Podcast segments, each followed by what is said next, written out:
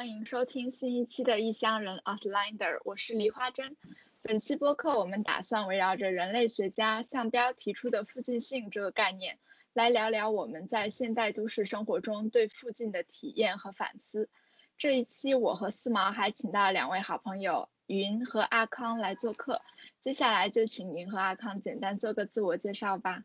哦，Hello，大家好，我是凌云。然后呃，很高兴今天来异乡人做客。呃，我自己的学科背景是本科在中大读社会学，然后后来在 UCL 读人类学。之前一直跟阿康就是很喜欢在呃伦敦暴走、探索城市什么的。然后自己也是有过一些就是关于时间和空间在城市里面的一些研究，所以很高兴今天能在这里跟大家一起探讨这个问题。嗯，Hello，大家好，我叫李康，也可以叫我阿康。我是凌云的本科同学，我们一起当时学社会学，然后后来是在伦敦的 UCL 八院，我在学习城市规划，自己也比较会关注城市社区和社区商业的话题，所以说非常高兴今天能够来到这个播客，跟大家一起讨论一下关于附近性的一些话题。嗯，我们想聊这个话题，主要是因为我们都对这个附近性嗯很有兴趣，然后有阿云和阿康来做这个学科背景的不同的视角来跟我们一起讨论这个问题。嗯，我觉得我们开始可以先谈一下自己的个人经验，就是身为一个个体，我为什么会接受附近性这个概念？你们是什么时候体会到哦，原来这个概念在你们的生活之中的？我因为读的一个硕士项目是两年的一个专业，所以从二零一八年的九月入学开始，我就在伦敦。然后除了中间回国了两个月之外，到我前段时间刚刚前两天刚刚回国，所以在伦敦其实是待了两年半多的。在这段时间里，其实我搬了三次家，都住在不远的社区，但是我觉得在这三个不同的社区。搬迁的这个经历让我意识到，居住在不同的地方是会有不同的对周边事物的感知的，然后你个人的这个生活的体验也是不一样的。我想这方面阿云也是有类似的观察和体会。我虽然就是没有阿康在伦敦生活时间那么多，但是就是在我待着的一年半时间里，我也搬了三次家。然后跟他不太一样的是，就是我每次搬家都换不一样的地方，有的时候是个人选择，有的时候也是被迫，就有的时候是因为那个疫情需要把我们调到其他宿舍这样子。呃，然后我住在不同的那个区域的体验是，就是之前在住宿舍的时候会会很重视宿舍到学校的那个交通路线，然后就是会觉得宿舍在哪不重要，只要它交通方便，然后去学校附近，我想干嘛干嘛，或者说是那个周末的时候，只要它交通方便，我就是可以到处去玩，到处去探索伦敦那种远处的伦敦，就是不一样的地方。有很多各式各样的生活，但是其实就是因为疫情之后没有办法乘坐交通工具了，只能靠走路来探索周边的环境，然后甚至就是住得远的一些朋友也也见不到了。然后后来我就因为这样，然后就搬到了李康附近住，就是相当于想建立一个这种附近之内的我们的一个比较好的那种社交圈。我觉得好像之前英国把这个叫做一个什么 social bubble 之类的。有一个特别明显的例子，就是之前我住在那个宿舍，每次我从宿舍走到地铁站，就是会路过一条高街 （High Street），类似于一个小镇的中心一条商业街，然后。我每次只会走我去地铁站的那左边的那半段，不太知道右边那半段有什么。然后以前就会觉得买书或者是去什么慈善商店，一定要去学校附近或者去其他地方。结果我后来就是疫情之后在附近走，发现我从来没走过的那个右半段有很多那些我以前没有开发过的东西。然后后来就发现，其实就是伦敦。呃，有很多很多个小镇组成，就包括从他们的那个地铁站的那个名字，你也能感受到 Kentish Town、Camden Town，就是很多类似这样的小区域组成。然后每个区域其实都有一条这样子的主街，然后大家的这个日常生活的那些需要都可以在那条街上完成。然后往往那个街也会有一个地铁站，所以你就会发现每次从这样不同的地铁站出来，就能看到不同社区这种小镇。各有各的特点，但是呢，他们又都有一定的相似性。呃，那个小镇的人都可以在这条街上完成他们的需要，就是一个非常近的方式，因为大多数时候都是走十来分钟就到了这样。然后这件这个经历让我就是。对附近性的这个概念有更深的理解，就是它有点击中我，是因为虽然我之前在国内就有了解过这个概念，但是好像不太能切身体会到那是一种什么样的感觉。因为我当时在北京实习的那一年，大多数时候就是在点外卖，然后甚至买菜都不用去菜市场，就用那个每日优鲜就可以，然后购物也就用淘宝，再加上那个通勤时间比较长，我其实是没什么时间去探索我住的附近，所以就北京对我来。来讲就有点像是我住的地方和我上班的地方和连着中间的那条地铁线，它变成了一对我来讲城市更多是几个点和那个连线那种感觉，就不是一种一个片区，然后一个社区，一个一个像面状一样的东西的那种感觉。所以这个时候我就会觉得附近性这个概念非常非常击中我。对，因为你和呃李康你们两个写的这个文章，我有认真的读，我想在这里。念一下你们两个写的这一句话：社区总是很迷人的，公寓与私域在这里彼此交错，构成了生活世界的多重张力与矛盾。我觉得你刚刚说的特别好，就是通过我们不断的在社区之间切换，好像让我们对附近的感知这个敏感度一下子就上来了。然后听你刚刚讲搬家的经历，我也想分享一下我自己的经历。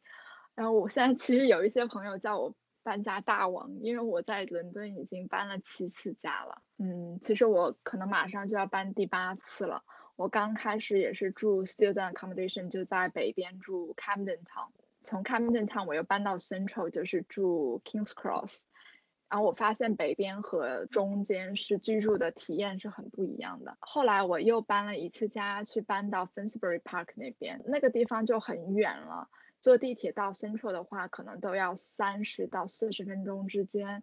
那个地方我也很有感触，因为它是一个土耳其人的聚集区，所以那里有非常正宗的土耳其餐厅，价格也不贵。他们的所有那个杂货店也都是卖土耳其进口的东西。再后来我就搬到西边 Notting Hill 那块儿，西边和这些所有都不一样。西边就是感觉非常，嗯，怎么说呢，很资本主义，感觉是很多有钱人聚集的地方。我刚开始住的时候就觉得街区真的好漂亮，就完全符合我对西方世界资本主义生活啊、田园呀，或者就是很 fancy 的那种想象。但是住久了，我就发现，嗯，其实西边挺无聊的，文化活动也不多。我最大的一个感受还是他们没有特别大超市，就是它总是有那种。小的 local store，然后里面的东西也都是相对比较贵的，我感觉对于我这个穷学生来说有点不太合适。后面我最后一次在伦敦搬家，就搬到了东南一区，就是在伦敦大桥那边碎片大厦那一块儿，然后那块我是非常喜欢的，但是我又觉得东边其实相对来说是稍微有一点点乱，但是又很有活力。然后说不同的城市，我住过南安普敦、爱丁堡，现在在约克。然后这些英国的所有其他城市和伦敦又感觉是非常不一样的。我觉得我跟云特别像，我从疫情之后开始很喜欢出去探索这些街区，因为我能感觉到伦敦的每一个小的社区，它都是像一个很独立的，就是你的所有的日常生活是可以在这个社区之内完成的。我觉得这个东西跟国内就不太一样的是这一点。嗯，你这个分享特别好，而且你搬家这个体验就是真的太厉害了。我觉得，而且你住的那个社区城市都还蛮有多样性的，肯定在是这方面比我们体会更深。然后你讲这个让我想到之前有一。一次我跟一个国外的同学闲聊，他就是今年刚入学上网课的那种，然后他就说他准备在那个上学期间不停的通过搬家来实现对伦敦不同区域的探索，因为他没有办法参加那些其他活动嘛，所以他就准备就是看哪个小镇比较有趣一点，然后就过段时间搬到那里住一下，然后再换一个地方，我觉得就还挺有趣的。嗯，我觉得我跟这个同学的想法真的是一样，因为搬到西边之前，就是因为我去玩，无意中发现哦，原来这个地方这么漂亮，那我下一次搬家我就要来这里住。嗯，是吗？你讲一下你旅行的时候的经历吧，或者你有没有什么搬家的？我跟大家相比就没有什么搬家经历，我一般的迁移的轨迹就跟我升学的轨迹是一致的。如何让我抽离出来看到这个附近性，可能更多是通过呃旅行，或者是通过别的一些不太正常状状态，比如说现在这样的疫情的环境。那嗯，我觉得旅行可以让我发现附近性的一个地方，是因为呃在旅行的时候你就。会脱离你原来的环境，然后进到一个新的、充满着别样的文化色彩的一个空间里头去。然后在这样的过程当中，你就会反思你自己的状态。我觉得对我来说印象很深刻一点，就是我之前去云云南玩的时候，然后我跟几个朋友在一个大理的小镇上，然后那个小镇的一个景点居然就是类似于城镇中间的一片稻田。但因为我从小是在农村长大的，所以对稻田这种景观对我来说就是非常熟悉。但是到了这个地方，然后这块稻田突然变成了呃一个大家都来打卡，然后纷纷拍照的地方，然后就让我觉得非常诧异。就在这样的一个嗯就是惊诧就是断裂的过程中，然后突然意识到了我我的位置，这块稻田是真实存在的，我也是真实存在的。但是我和它之间的这样的一个位置一个定位，就让我意识到我原来是在旅行的过程中。然后来到这样一块稻田，这块稻田如果放在我家里，可能就是我从我家窗子往外看的风景，但到这个地方就是变成了大家手机相机记录的风景。那其实变化的并不是这个物体本身，而是附在这个物体上的一些嗯文化的呀、记忆的一些标记。那我觉得附近性可能就是这样，这样可以被发现的。就比如说，如果我再回我的家，然后去看我呃窗外的风景，那它可能后来就有了。多一层的含义，那原本我可能对它习以为常了，然后现在我看到了，就有了别样的感受吧。然后疫情对我的嗯影响也蛮大的，因为我之前在学校，因为我们学校有有两个门，离我近的是南门，但是呃出去的话，可能去五道口，就是我们去玩的那个地方，可能就是往东门走。然后以前疫情的时候，我都是直接从学校里面抄最近的路去东门。然后在这个过程当中，我其实就是想赶快到我的目的地。但是后来我交了一个校外的男朋友，然后我们每次出门的时候呢，因为他是没有办法从校校内穿过去的，所以我就要跟着他一起，就从南门绕到东门去。然后在这个过程当中，然后我就发现了很多校外的风景。我发现我们学校附近居然有一座庙，然后这个庙它也是有它的历史的轨迹的。所以有时候在这样的一个状态下，然后不能有没有别的选择的时候，你反而就。能够发现一些东西，疫情就是这样一个放大镜的作用吧，逼着我们只能用嗯比较原始的方式去探索我们之前没有探索的东西。那在这个过程当中，时间就变得不再像我们之前那样就是分秒必争。然后夏喵在附近性里头也讲，很多时候附近性的消失就是因为我们过多去追求这样的效率。但是当效率变得不再重要的时候，我们反而有了更多的时间可以探索我们生活的周围。不知道大家在疫情当中有没有这样的体验？我觉得我之所以搬这么多次家，像标在嗯附近性这个概念，他讲的那些例子，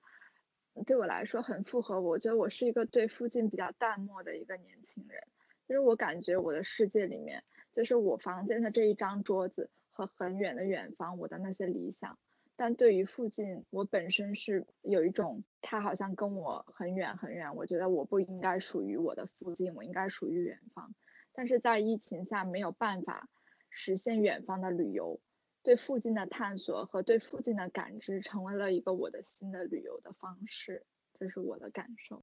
那我也来说一说吧，就是我感觉我也是非常认同这样一个观点，就是疫情这种。人们居家的这样一种生活方式，其实是颠覆了很多人以往，尤其是在城市中的这样一种生活方式。比如说，家其实很多时候只是拿来睡觉的，就很多时候早上一打天一亮就出门去上班或者学习，然后晚上跟朋友在外面喝点小酒玩一玩，然后可能十一二点甚至更晚才会回到家里睡觉。就是，但是现在就是这种疫情之后，大家就。这些外面的这些娱乐生活，然后这些所有的商业设施都不能够再去参与了，那只能很多的你的生活的中心或者生活的舞台又重新回到了你的家，为核心的这样一个小的社区里。我觉得对于我来说，我其实也是一个非常喜欢不待在家里的人。对我是一个只要能在户外空间就会在户外空间待着的人。但是我觉得疫情之后，我呃也是增加了很多对自己社区周边的这样一个探索。然后在这种探索中，其实我会越来越觉得，当时去年这个时候，英国疫情刚开始的时候，我住的那个社区，其实我不是特别的满意，因为其实他去很多地方买菜都不是很方便，可能也要走二十分钟。虽然这段路就是疫情期间天气好的话去走一走也是没问题，但是我觉得就是它不能长久的支撑一个社区，不能长久的作为一种你日常生。日常生活的一个行为去发生，所以后来我就搬到了一个这种社区便民设施啊，或者生活服务更加丰富、更加可达的这样一个社区，然后呃环境也更加不错，离公园也更近，所以我觉得在搬家挑房子的这个过程中，你会不自觉或者说潜意识里去关注这些 local amenity，就是处在这个社区里的这些舒适物。所以我觉得就是这也是疫情之后对我带来的一个很大的一个改变。然后我觉得，呃，因为我本科在学社会学，然后当时在广州，呃，在中大中山大学的西区的旁边有一个社区，那个社区就是我们当时在那边做了一个课题，就是老师会带着我们走这一条街，就是走下来，就会发现这个社区有这这一条街有很多很多不同的社区。但是他们这些高档小区也好，城中村也好，之前这种棚户区也好，大家其实都在享受着一样的，或者说相似的这些社区商业，比如说大家都去同一个菜市场，然后大家都在一样的地方坐公交、坐地铁，然后这种东西其实我觉得是蛮蛮深刻的影响了我对于城市社区的一些思考的，就是大家的这种。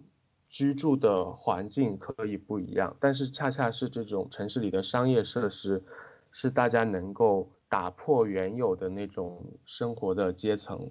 去接触一些不一样的人和事物的这样一个场所，所以这也是之后我个人学习上的一个关注的一个兴趣点，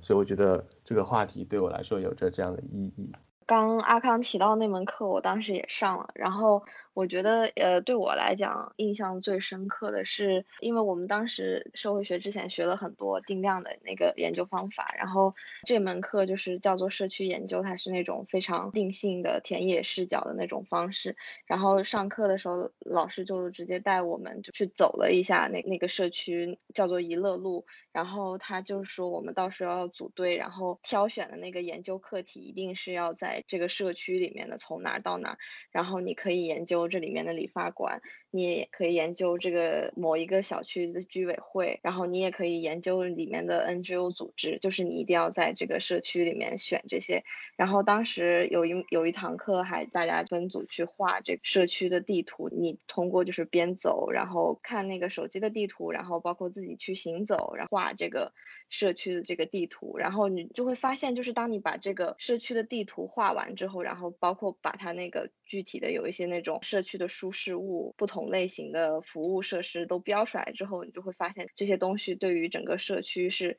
很重要的，然后也可以看到，就是社区之间有哪些地方，哪些区域更能享受到这些便利，哪些区域又不太能。然后就是你可以通过画这个图的方式来呃了解到这个社区，你就会发现哦，我好像甚至不太知道自己家那个附近，我的那个西安的家的那个附近的那个社区那个大概是个什么样子。当你把那个图画完之后，你你对这个地方这个区域有一种呃了解，然后当你走在街上的时候，好像也不会那么迷茫，就是会知道啊，这个是。在哪里？然后那边又有一个什么，我可以去干啥？我觉得这种对社区的这种熟悉和了解，会会让人不那么异化也好，或者原子化也好，就是你对身边的这种活动更有参与感。就走在街上，不光是那样从 A 点移动到 B 点而已，而是你是在这个过程中参与一个非常动态的一个过程，你的眼睛里可以看到很多东西。对我的感觉是这样。想再念一下你们写的文章里的这一句话，我觉得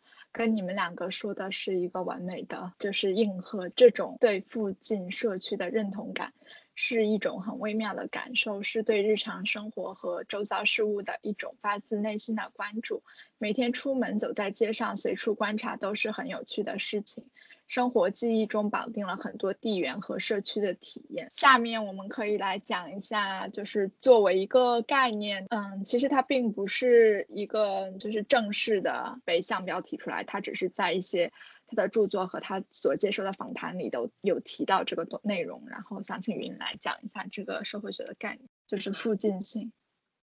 哦，这个这个概念我也不太好说，它是社会学的概念还是人类学的概念，因为他们是比较相通。但是因为是项标提出来的，他是一个人类学家，那我们把它就称之为一个人类学的概念。就他其实讲的，呃，是。我觉得更多也是一种对现象的观察和总结，就是觉得现在呃国内这种生活状态是一种大家对身边和周遭呃没有那么关心，反而对这种宏大的叙事、这种远远处的生活呃这种更更加关注。在这种呃生活方式之下，就是人们会对这种呃即时性呃和这种呃便捷性，就是有一种。呃，有点近乎疯狂的追求，就比如说，就是点外卖的时候，就是忍不了要等一段时间，呃，或者说是就是吃东西的时候，一定要挑选到那个呃点评分数最高的那个饭店之类的。我我个人的理解是，附近的消失其实是是呃跟那种就是消费。社会带给我们的那种异化感是一样的。以前，比如说大家呃那种家庭作坊，然后你家里用的东西或者你自己用的东西都是呃你们家人或者你熟悉的人，就是小镇上的人或者是你自己做出来的，然后你就会对这个东西有一定的这种。亲密感，然后因为你知道它是怎么做出来的，你知道这个过程中花费了多少心血，然后现在这种消费社会，这种全球化，然后包括这种平台经济，其实都是一种把原本的这种生产和消费这个过程给完全的剥离开了，你你根本不太知道这个东西是从哪来，然后它的甚至它的每一个部分都是从不同地方来，然后又在一个另外的地方组装起来，然后给你送过来。所以你你在这个房间里点到了外卖，然后下单的那个淘宝，其实你就是有一个那个模糊的印象，就是它好像是从哪里来的，甚至就是它从再远的地方来，好像也是就是一天两天的事情。所以这样子的生活方式，我觉得就是会。带给人一种就是那种异化的感觉，所有的这个生活过程都变得非常技术化、非常系统化、非常数据化，然后你对这些东西的这个感知和反思能力就会下降。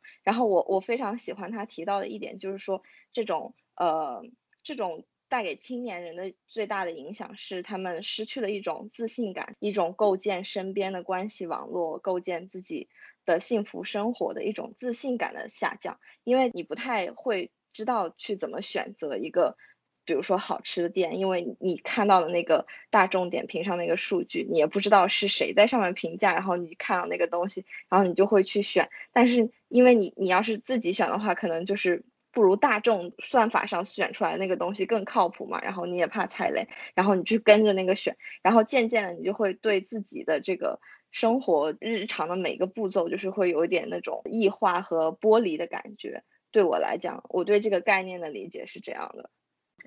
哦，我觉得人说的很好，然后也是我，嗯，之所以一开始被这个概念所吸引的地方。就虽然它不是有一套完整的理论体系作为支持，作为人类学的观察，它准确把握了我们现在就是生活的现代，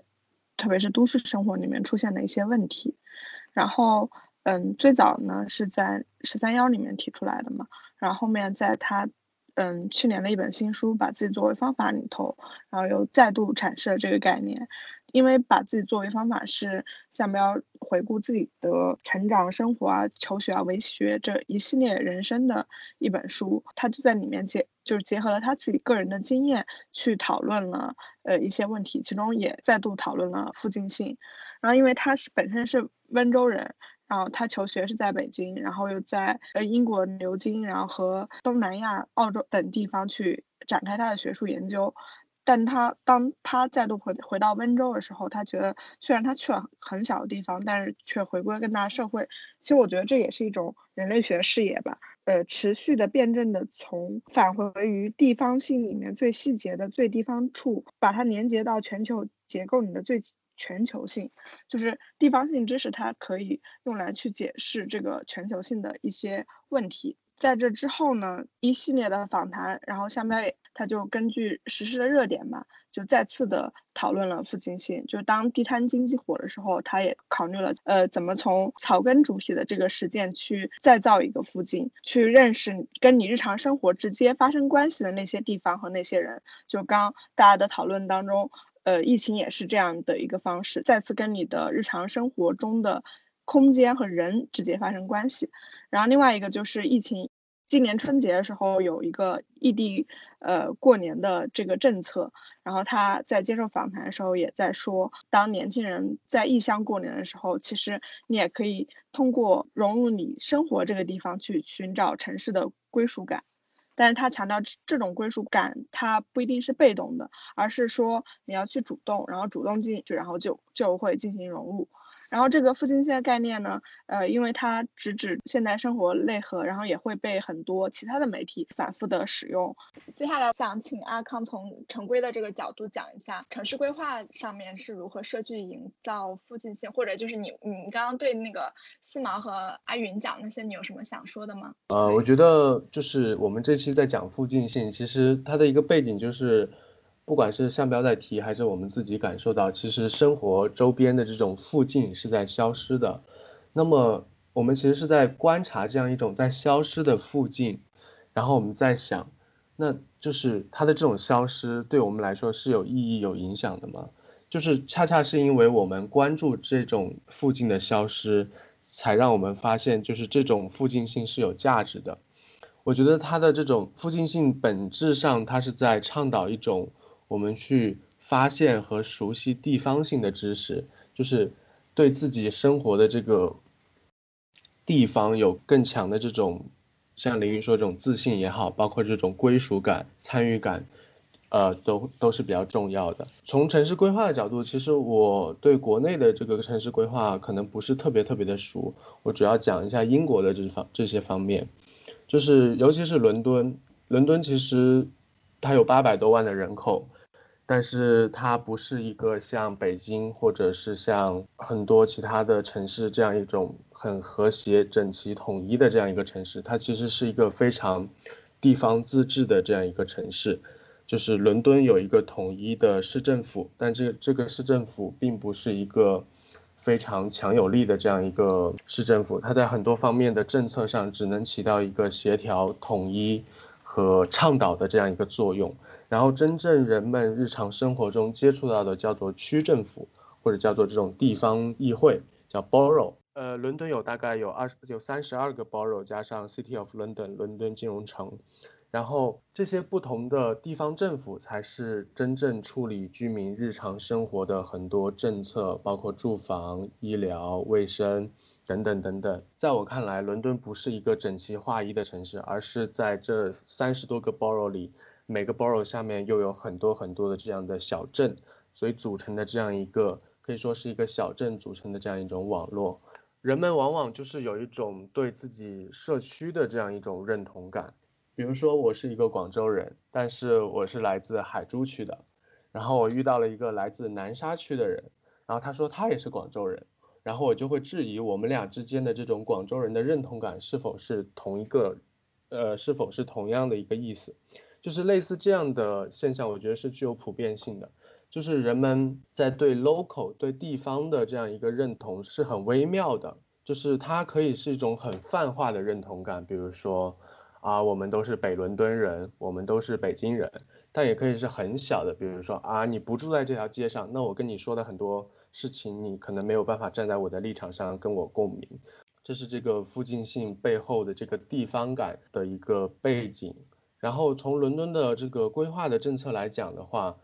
它主要提的关于附近性的两个概念，一个叫做城镇中心，叫 town center，一个叫做高街，就叫就是地方的这种主要的商业街，叫 high street，叫高街。那伦敦其实发展这些城镇中心和高街，主要是背后的一个原则和理念，就是叫做十五分钟生活圈，就是希望。能够把社区居民的生活需求化解在距离你住所十五分钟的这样一种步行距离里，然后提供一定的社交公共空间，然后提供你生活必须的很多的服务。所以这样一种十五分钟的生活圈的理念，在伦敦是实行的比较好的。据这个伦敦市政府的统计，大约有百分之九十的伦敦人生活在能够在十到十五分钟内可以到达当地商业街的这样一个范围。那其实不仅仅是伦敦，包括很多世界上的其他城市都在建设这样的一种十五分钟的生活圈，包括巴黎呀、巴塞罗那呀。然后以及国内的上海、深圳等等，就是这样一种方式，其实就是在鼓励居民重新的去发现附近，而不是每天都需要依赖长时间的通勤去完成一些比较日常生活中的需求和服务。那我之前有看到，就是关于纽约市的规划政策，他在考虑，就是因为纽约也是一个人口增长非常快的城市，这个城市的规呃规划师们在考虑。就是如何将这个城市未来十年将新多出来的一百万人口容纳进这座城市里，所以他们做的一个很重要的规划的原则就是鼓励公共交通，并且把新增的这些住房全部安排在这些已有的商业设施聚集的地方，就不是说再去像很多中国呃地方，他去建这种建在郊外的这种封闭式的小区。啊，人们都需要依赖这种自驾车出行，而是在这种已有的地方、成熟的商业配套上再去建居住区，这样子你新搬进来居民就可以享受已经有的这些商业服务，等于是是一种比较成熟的城市的这样的一种激励。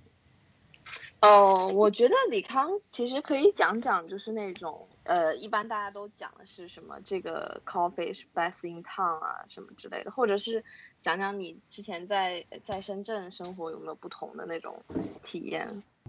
哦，我再补充一下，就是我最我最近在看关于这种城市社区的一些东西，社区商业的一些东西，在聊一些菜市场啊，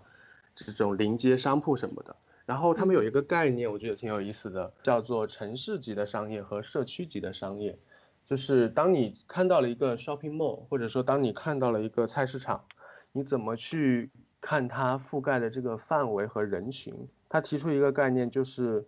呃，如果你的消费者的覆盖范围在一点五公里以内的，那它就叫做社区型的商业。那，如果你的覆盖范围是十五公里左右的，就叫做城市级的商业。就比如说我们去的很多这种高级的购物商场啊，它更多其实是一种立足于整个城市级的消费者，比如说各个区的人都会来这里购物。有一些其他地方就是这种社区级的商业，更多或者说只是面向住在这附近的人来购物、来消费的这样一个场所。所以我其实是提供了一个这样的一个视角，就是说，呃，可能在疫情期间，城市级商业的需求在大大减少，人们不再去那些以往需要坐很长时间地铁才能去的这种人流量比较多的地方，而是去更多的去一些比较当地的这种社区级的商业。我之前看了一个调查报告，就是说，二零二零年的国内这个这个电影票房显示，就是这些传统的 CBD 级别的这些购物商场里的影楼的票房销量是。呃，呈现一个下降的趋势，而是这些位于更加小，但是当地更为成熟的这些社区级商业里的电影院的票房数量反而是上升的。呃，其实关于附近性在城市规划里，呃，我觉得还可以讲一讲，就是尤其是在伦敦，人们会对这种独立的商铺有一种天生的青睐或者说是支持，相对于这种连锁的，比如说咖啡也好，超市也好。或者是这些水果摊，呃，英国有这样一种 campaign，这样一种倡导，就是人们去 shop local, shop small，消费和支持邻里的这种社区商业，包括呃，凌云之前在这个推送里提到的，有很多的这样的独立的店铺是非常受到社区的喜欢的，然后会有这种艺术家去把它们画出来，然后会有很多的网友表达了这样的共鸣。这样的商铺很多都是在当地的高街上，然后这种高街其实是一种对于这种独立的小自雇者来说是一种比较稳定且合适的就业方式，所以说很多店之所以能够在这个社区比较稳定的生存，可能四五十年，有的甚至是一种家庭的，可能这个店从他爸爸那一辈就开始有了。所以这种店铺呢，就跟当地的社区能形成一种稳定的社会关系，我觉得这是非常重要的一点，就是你来这个店消费，或者说你跟这个店的老板建立的这种关系，不仅仅是基于你们的商品，而更多是基于你们共同都住在这个社区，并且你们有着相似的价值观，或者对着很多事情有着呃相似的看法，然后都是这样的社区的居民这样子，而且这种。地方性特色比较强的这种店铺，又反过来增加了这个社区的这样一种认同感，然后这种东西又能够把这个区域的这样一种特征性格推广出去，然后会让很多住在别的社区人觉得，嗯，这是这个社区的这样一种特色，然后形成这样一种良性的互动，我觉得是比较重要的。嗯，分享一点点我自己的经验，因为听了李康说这个，我自己也很有感受。嗯，其实我之前住伦敦，这个社区的附近性比较稍微弱一点的时候，是我住在 Central 的时候，因为 Central 是有很多连锁的商业品牌，然后 local store 就稍微少一点。但是我住在别的地方的时候。我是非常享受那个过程，去探索我这个社区最好喝的咖啡店是哪一哪一家，然后水果最新鲜的是哪一家，这些超市之间价格和质量有什么样的区别？每一次掌握了这些信息，我就感觉特别骄傲，有一种啊，原来我是比较了解这个社区了。现在我才能够因因为我的了解，所以建立了一种 attachment。嗯，我现在住在约克，就约克是一个比较小的，也也其实也不是很小，它就是跟伦敦比起来没有那么大的一个城市。然后我现在住在约克的市中心的稍微外围一点点的地方。我觉得每一天早上最开心的一个环节就是走路到我们这里的 local bakery，就这个店它一定不是很贵的店，就是它面包都是像我们在国内买个馒头的那种感觉。但每一天去买，然后跟这个店主有一些互动，他你去的多了，他甚至都知道，哦，你今天来可能会买什么样的面包，就是能够建立起与人的这种联系，就是邻里之间不会讲很多，但是又很熟悉的那种感觉，就真的太棒了。哦，但是我们现在生活就很多这种联系的东西都被技术性的手段所控制嘛，就比如说我们现在可能就。买一个馒头可能就是早上点一个外卖，然后送过来。但是，嗯，国内的一些就是关于外卖员啊、快递员的研究也越来越让我们看到了，就是我们消费这些东西背后都是有人的具体的劳动。比如说，我最近看一本书，它就叫《销声匿迹》，讲的就是一些呃幽灵工作。就是在国外，你们可能会用优步打车，然后我们会用滴滴打车。呃，我们在打车时候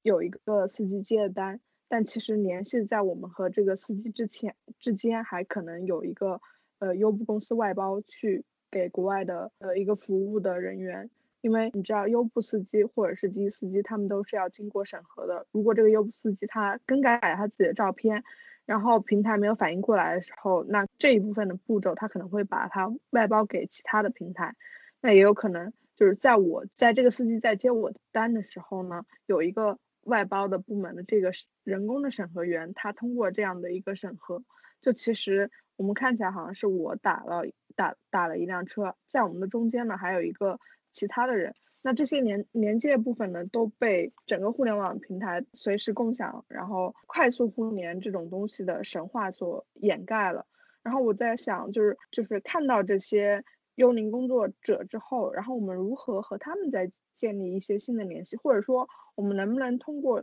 这整个互联网这样的一个联系的方式，再去重建我们的附近性？因为我有一些朋友，他们也非常喜爱喝酒，然后他们就会知道每个城市好像有什么著名的酒馆，大家可能通过互联网知道这样的一个酒馆。然后来到这样一个地方，就建立起一个以兴趣为核心的这样一个连接，可能对他来说，这个城市的这个地方就是他在这个陌生城市的一个附近。那我们能不能够有这样的连接，去建立这样的一种附近？我觉得这是可以尝试的一个方向。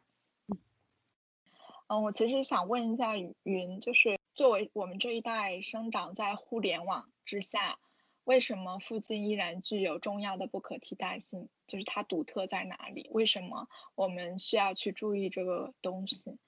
呃，这个问题我觉得特别重要，也特别好。就是我其实也一直在思考这个问题，而且就除了我自己本人做过一些关于那种呃城市社区啦、这种集市啦，或者是之类的研究，我就是会做一些那种关于虚拟社区，比如说第二人生这种虚拟游戏，然后包括动森这种虚拟游戏营造的那种社区呃体验。所以对于我来讲，我我会觉得就是说。嗯，呃，附近性这个东西不是一个那种附近性，或者说这种互联网，它不是一个就是说一定要选其中某一个，另外一个就是完全不好的这么一个感觉。因为我们现在生活，你是不可能就是倒退的，你不可能就是从这个科技系统，不可能从这个互联网平台经济这些东西给退出来。包括我们现在一起在录这个播客，其实也也是通过一种。互联网上的这种便利性给我们打造起来，就是你们看了我们两个写的推送，然后觉得很有意思，然后我们通过这样一个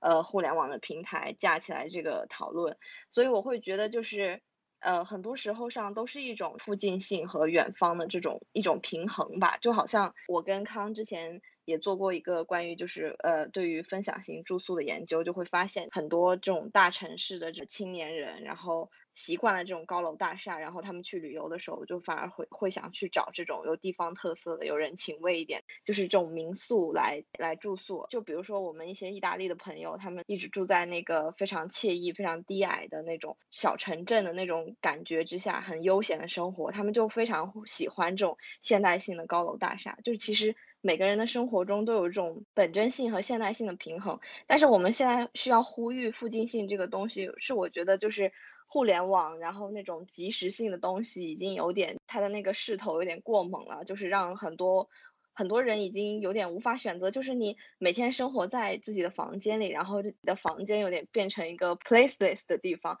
就很像我，我之前跟康在阿姆斯特丹机场转机，然后我们被迫在那里待了一整天，然后就会发现这个地方就是你不太知道它在哪，但是好像你又知道它可以把你连接到另外的地方，就是那种感觉。然后我就觉得现在很多时候我们住在这个房间也是这种感，你不太知道自己在哪，但你又知道好像自己存在在这里，然后可以够到很多东西，但你也不太知道那些东西是哪里来的。就我觉得有很多人可能会。倾向这种方式，就觉得这样这样的方式可以避免很很多那种呃跟其他人的接触，然后其实这也就是现代社会它的那个最现代那个地方，就是你可以通过这种分工呃的细化，然后让让每个人都专注到自己那一部分，不太需要涉及到其他跟人的联系，然后也不太需要去自己做很多事情，然后就可以达到一种生活的便利性。但我我们就是想，但当你觉得这样子的生活方式，就是有的时候觉得。反思能力下降，让你对周边的那种感知能力下降的时候，你也可以去选择一种更加探索附近性的一种方式。我会觉得之前包括疫情或者是在英国的伦敦的那个生活经历，都会让我觉得，即使现在回来，或者说我们国内现在已经基本上恢复正常，我还是很很想要我之后住在哪里，也就多花一点时间去探索一下那个附近。呃，这个过程我觉得会让我自己这个生活里，就是这种远处跟近处啦，然后这种自己身边的事。事情和远处互联网网上发生的事情，还有就是我自己的生活和那种宏大的议题，就是两个之间更平衡一点，然后让我会觉得我每天醒来知道我想去哪里吃什么东西，就是我不用在网上搜久的时间，然后又还是很还是半信半疑的下单了一个东西，然后我想见朋友的时候，我知道他住在哪里，并且他知道他附近有什么东西，我觉得是一种生活方式的改变，就是与此同时。带给你的就是那种对身边的时间和空间的一种那种感知的改变，就而且当时阿康在我们那篇推送里写的很好的一句话，就是他觉得这种你对这种生活的这种需要，可以在这种跟身边人和身边环境的这种互动中，把你那个呃，很急的那个需求慢慢化解在那种很小的互动里面，然后全身心投入到了这个过程中，你可能就没会不会那么着急了，然后也同时享受到了很好的这种呃，不管是跟食物也好，跟人之间的这种跟环境之间那种本真性的互动，嗯，这个是我我的想法，我觉得就是都是选择，但是就还是要找到这两者之间的平衡，嗯。呃，关于阿云讲的这些，我想稍微补充一下。因为之前我们一起做的这个关于旅游中这个选择分享型住宿，当时做了这样一个课题，所以有了一些关于本真性和现代性的一些思考。就是我们讨论现代社会的这种现代性，当机器变得越来越智能，当生活的节奏变得越来越快，当人们的生活变得越来越繁琐和枯燥无聊的时候，人们就会产生一种天然的欲望。去追求一些更为真实、更加触手可得的一些东西，然后旅行又作为，这有点呼应我们之前讲的一些东西，就是旅行作为一种现代人逃脱现代社会生活的这样一种 routine，这种固定的节奏的一种方式，它跳脱出了原有的这种生活节奏，然后人们会通过选择这种更加具有真实性、更加融入。当地生活的这样一些住宿也好，然后包括跟房东的交流，去尝试融入当地社区进行短暂的生活，这样一种对于当地旅游地这种真实性的这样一种体验，其实能够帮助你缓解或者说是化解你本身处在这种高压的呃快节奏的现代都市生活中的一些情绪和一些就是能够。更好的平衡吧，我觉得，所以说就是本真性和现代性，当时我们做的这些讨论，我觉得在我们今天再去看这个附近性的这样一个概念，在理解它的呃这个过程中，我觉得是有帮助的。刚刚云讲了有一点，还有阿康也有讲，就是在这个发现附近的过程中，它可以缓解我们对遥远的那些目标的焦虑，我自己是这样觉得。嗯，我走出家门，然后在我的身边与人建立起来联系，发现我身边的美好，以后感觉是可以帮助我放松下来，自己的脚下和远方之间的距离好像没有那么远了，就是这是一个通向远方的其中一个环节，就我觉得这个感觉真的。有稍微有一点抽象，我也不知道我有没有表达好。其次就是之前我觉得在没有意识到附近性的这个时候，听说比如说一个很现实的就是你的朋友，嗯，有着很好的教育背景，但是他最后选择了回到一个小的城市或者小的乡镇去继续生活，嗯的时候，以前我们会生出一些 judgmental 的概念，就是为什么？有了这么好的教育背景，已经出去看过了世界，但是你选择回到了小的城市生活。嗯，之前我会想，嗯，有可能是因为他们跟家庭的连接比较深，所以他们想要留在家人身边，或者他们有一个很不错的对象，或者他们不想要大城市非常紧节奏的生活。但是这两天我突然有一个新的想法，就是现在北上广它的这个附近其实。是有一点弱的，反而是在中国的二三线城市、小城镇，这个附近的社区感却是很强的。我一直觉得这是一个非常 mental 的事情，就是你和你的邻居和你的附近能够建立起这种身份认同感和，嗯，有点距离，但是又很熟悉，就是熟悉的陌生人的那种感觉，就这种连接。它对一个人的身心健康，我感觉是有好处的。但是在大城市，你很容易活成一个孤岛；但在小城市，你就可以稍微摆脱一下这种孤立，反而会让你更加坚强。这是我一个猜测。嗯，刚刚你提到的这个，就是说，就是出门走一走可以解压，这个我也有一些感悟。就是因为当时在写论文的时候，也是呃思绪比较乱的时候，然后我就会去。到我当时住的附近有一片那个绿地，叫做 High Highway Fields，然后就会去去那边走一走。就是很神奇的是，其实我只是想出去透透气，然后但有的时候就是天气好了，因为那个那个那片大绿地附近都是都是居民区，然后就是有很多人会，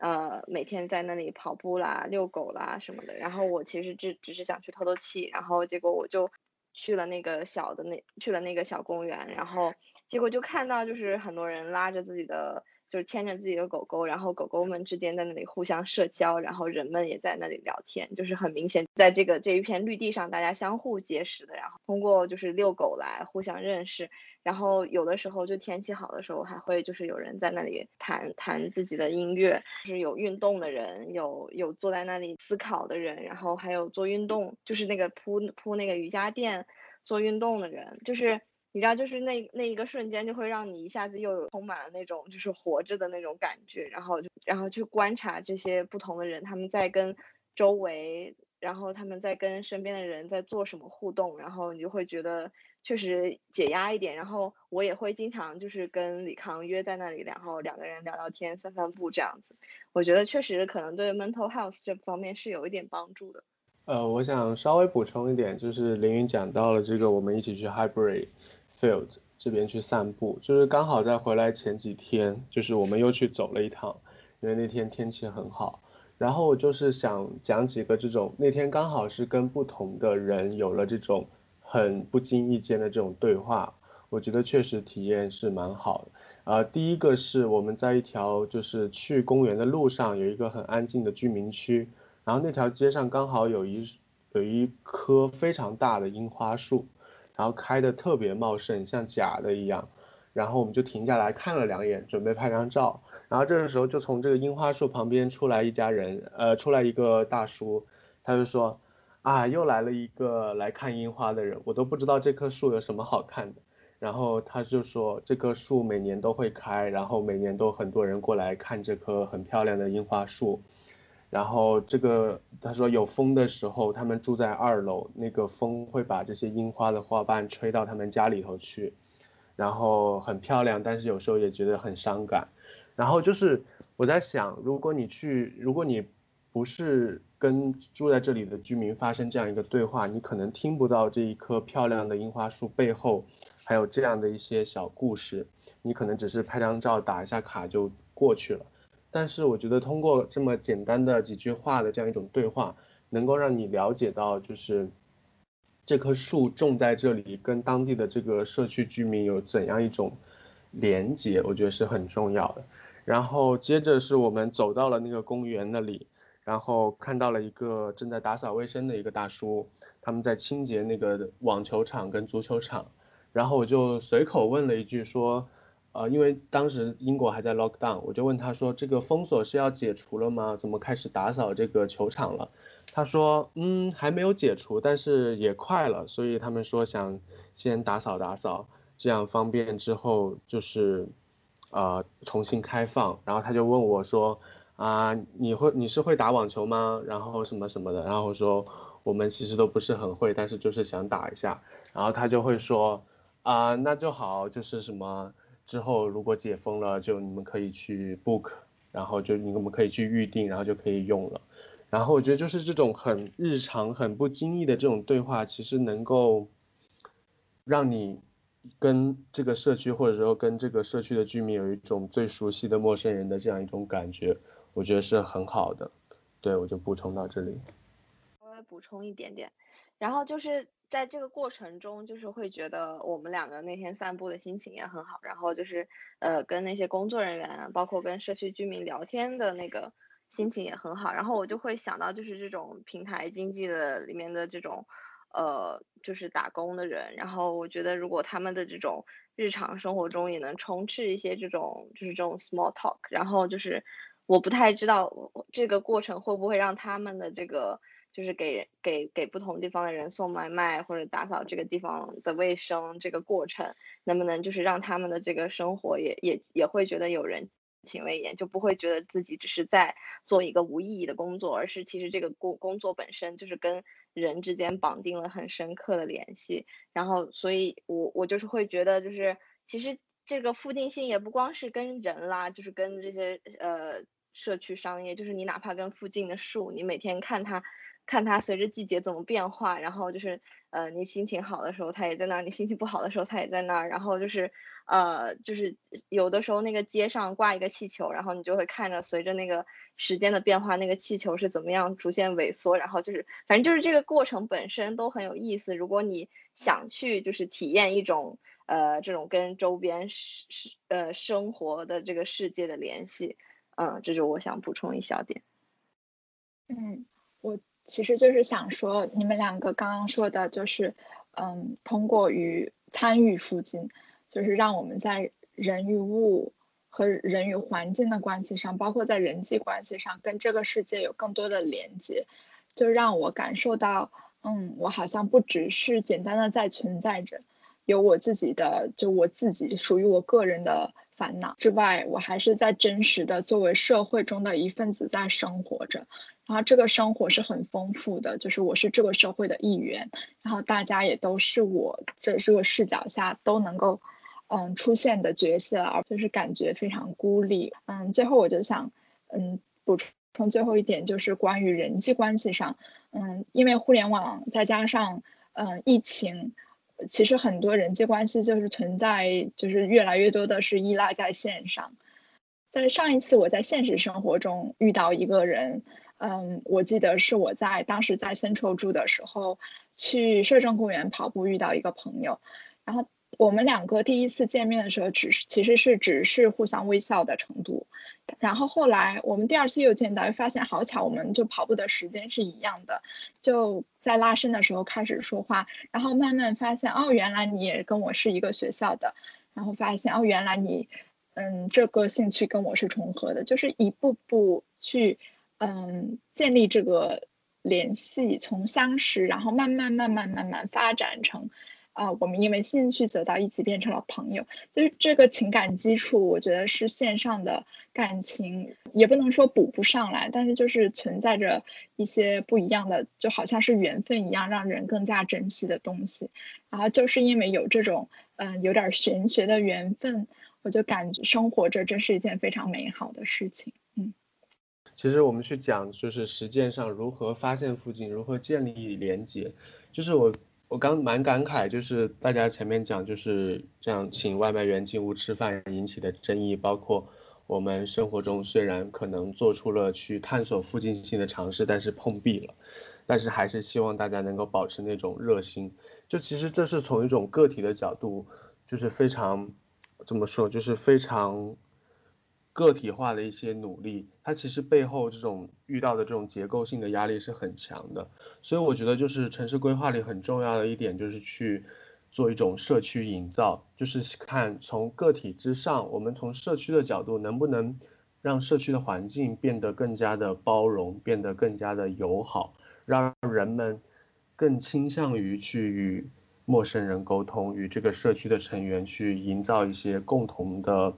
啊，价值观也好，共同的这样的一些基础设施也好，所以说就是社区营造，呃，是一个很有价值、很重要的一个事情。然后包括在广州有一个非美术馆，它其实就建在广州旧城区的一个一个社区，叫竹丝港社区旁边。然后它旁边这个竹丝港是当地农林下路一个肉菜市场，然后。他在旁边用村民们居用居民们丢弃的一些窗户窗框，